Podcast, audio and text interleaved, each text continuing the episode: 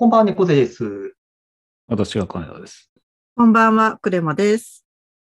はい、純喫茶エピソードボリューム521をお送りします。よろしくお願いします。お願いします。お願いします。はい、今週は猫背担当の回なんですが、何気にもう1月ラストなんですね。はいな。んかもう、年がこの前明けたぐらいの感覚なんですけど、早いものでもう2月になろうかとしているところですが、皆さんいかがお過ごしでしょうか？で、今日あの本題に入る前に、前回ですね、3回前かな、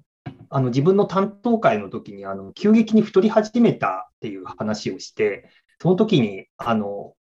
まあ、健康診断がその後控えてるから、そこでちゃんと見てもらえればっていう話があったかと思うんですけど、一応それの結果報告をちょっと軽くさせてください。ドキドキする。はい。えーっとですね、結果としては、うん。特に、特に変わりなしでした。あ、あの、体体重以外は。よかったじゃないですか。はい、うんはい。うんあのうん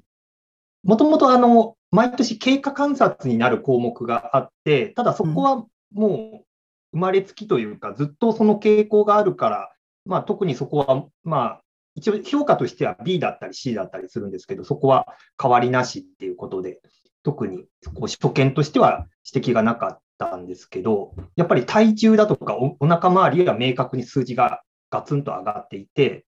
うん。まあ、プラス、特に何かその、コメントとしては何か指摘が入っているところではないんですけど、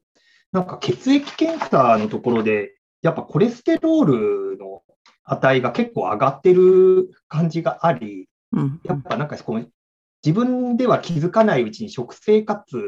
だとかで、やっぱりなんか習慣的なところで問題があるのかもしれないなみたいな。これはもう完全に推測なので、ちゃんと気になったお医者さんに話聞きに行った方がいいかなと思ったんですけど、ちょっと気になる数値の変化はあったので、まあ、結論としては大きな何か病気ではなさそうだよっていうのは、ちょっとご報告ですが、あの、まあ、年が年なので、もろもろ気をつけていこうと思いますという感じでございます。よかったです。はい。あの、特に心配している方いないとは思うんですけど、はい。ご安心くださいということで、はい。結果報告でございました。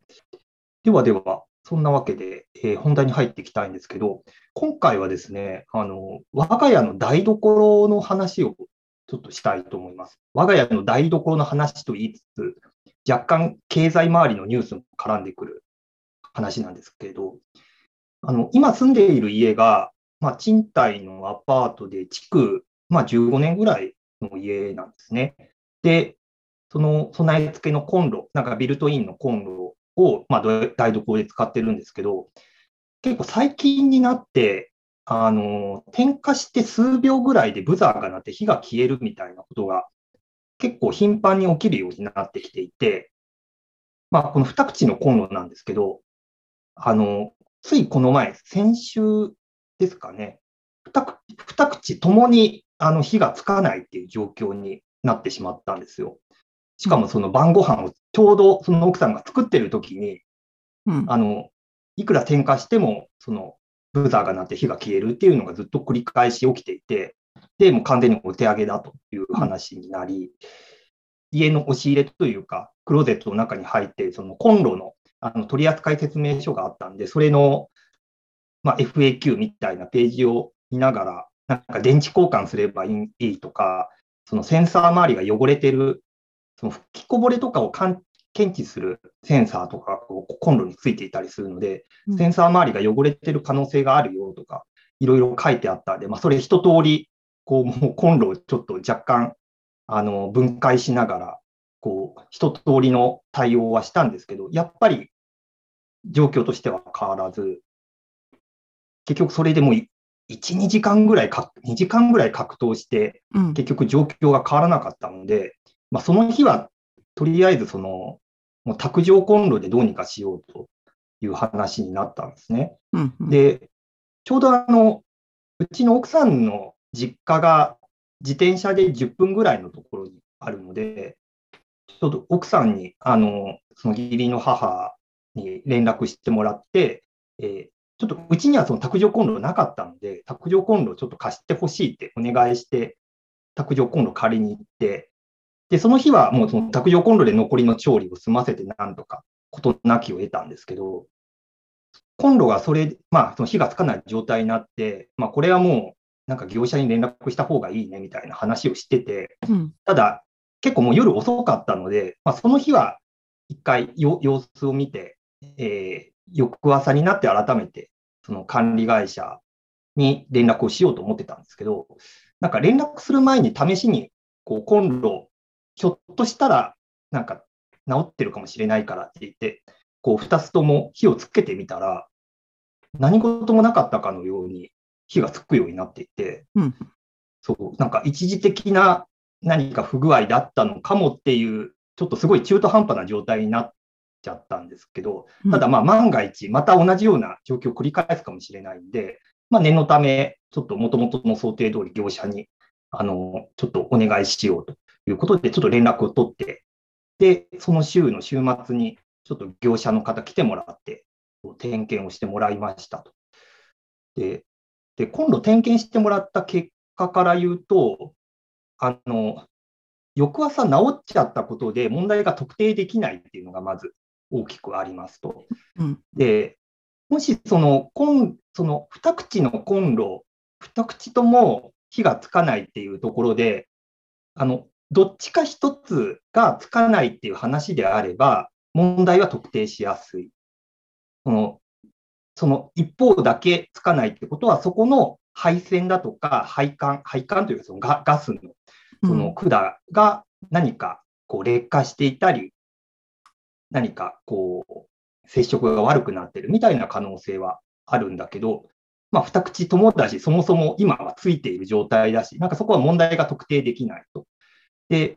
問題が特定できたとしても、今度はそのコンロ自体がもう13、4年ぐらい、もう、あの、生産から経っているので、もう生産終了してて部品もないっていう状態だと。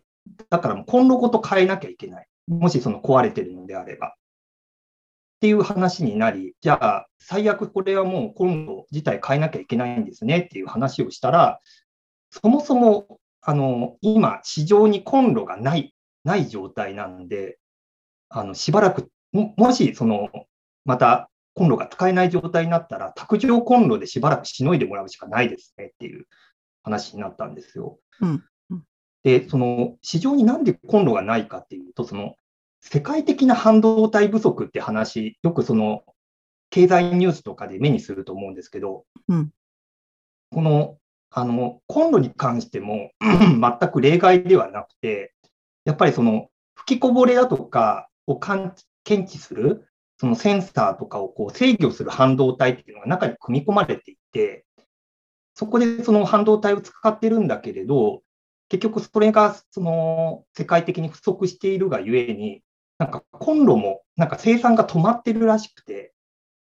うん。うん。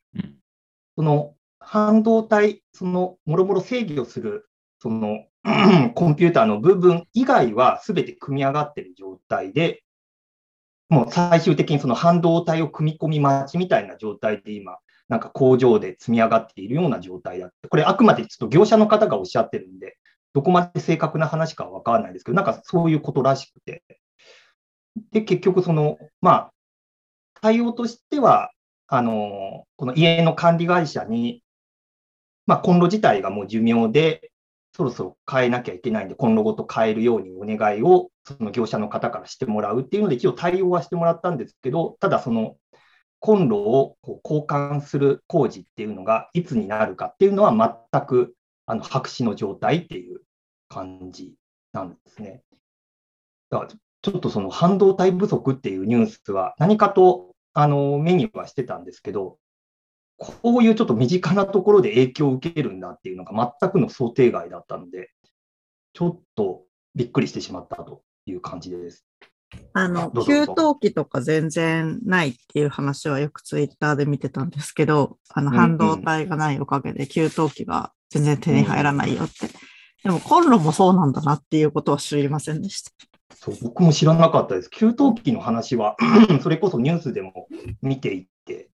結構その北の方、その結構雪雪国というか、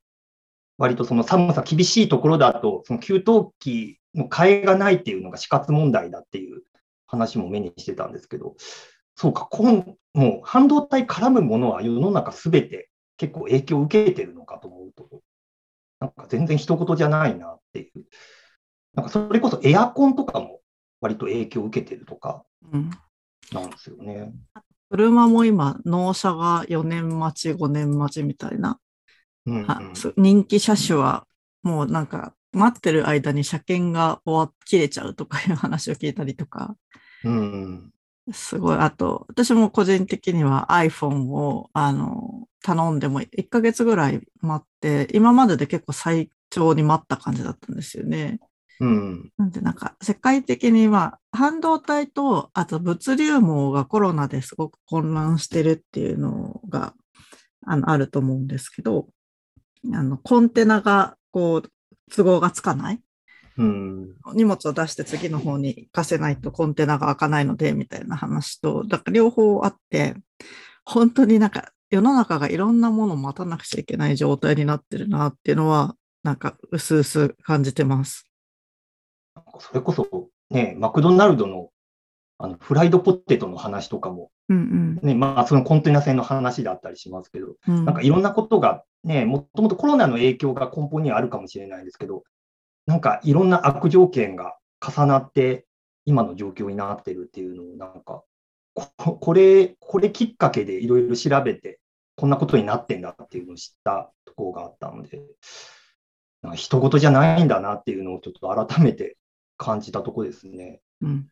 なんかその、ね、普段からアップルの製品とか、ね、そのソニーとか、任天堂のゲーム機とか使ってるから、あんまりなんかその供給が追いつかないみたいなところ、そんなに意識しないんですけど、やっぱこう、生活になんかこう密着するものが足りないっていう話になると、やっぱなんかそこは考えてしまうなっていう。なかなかニュース人事みたいに感じるところはあったんですけど、ちょっともうちょっとこれ気にして、あの生活していこうと思った次第です。うんうんあと、あの、卓上コンロは速攻で、あの、買いました。うんうん卓上コンロは別にあの在庫は潤沢にあるみたいで、あのビッグカメラとかでいろいろあのカラーバリエーションとか選べるようなレベルであの在庫あったので、ちょっともしなんかあのコンロ周りで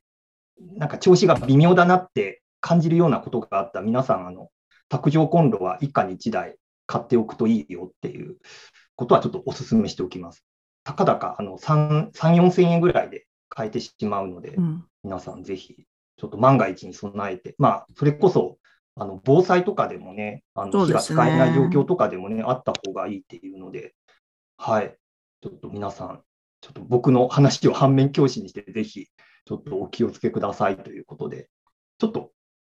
早いですが、ちょっと今日はこの辺で話締めたいと思います。それでは皆さん、おやすみなさい。おやすみなさい。おやすみなさい。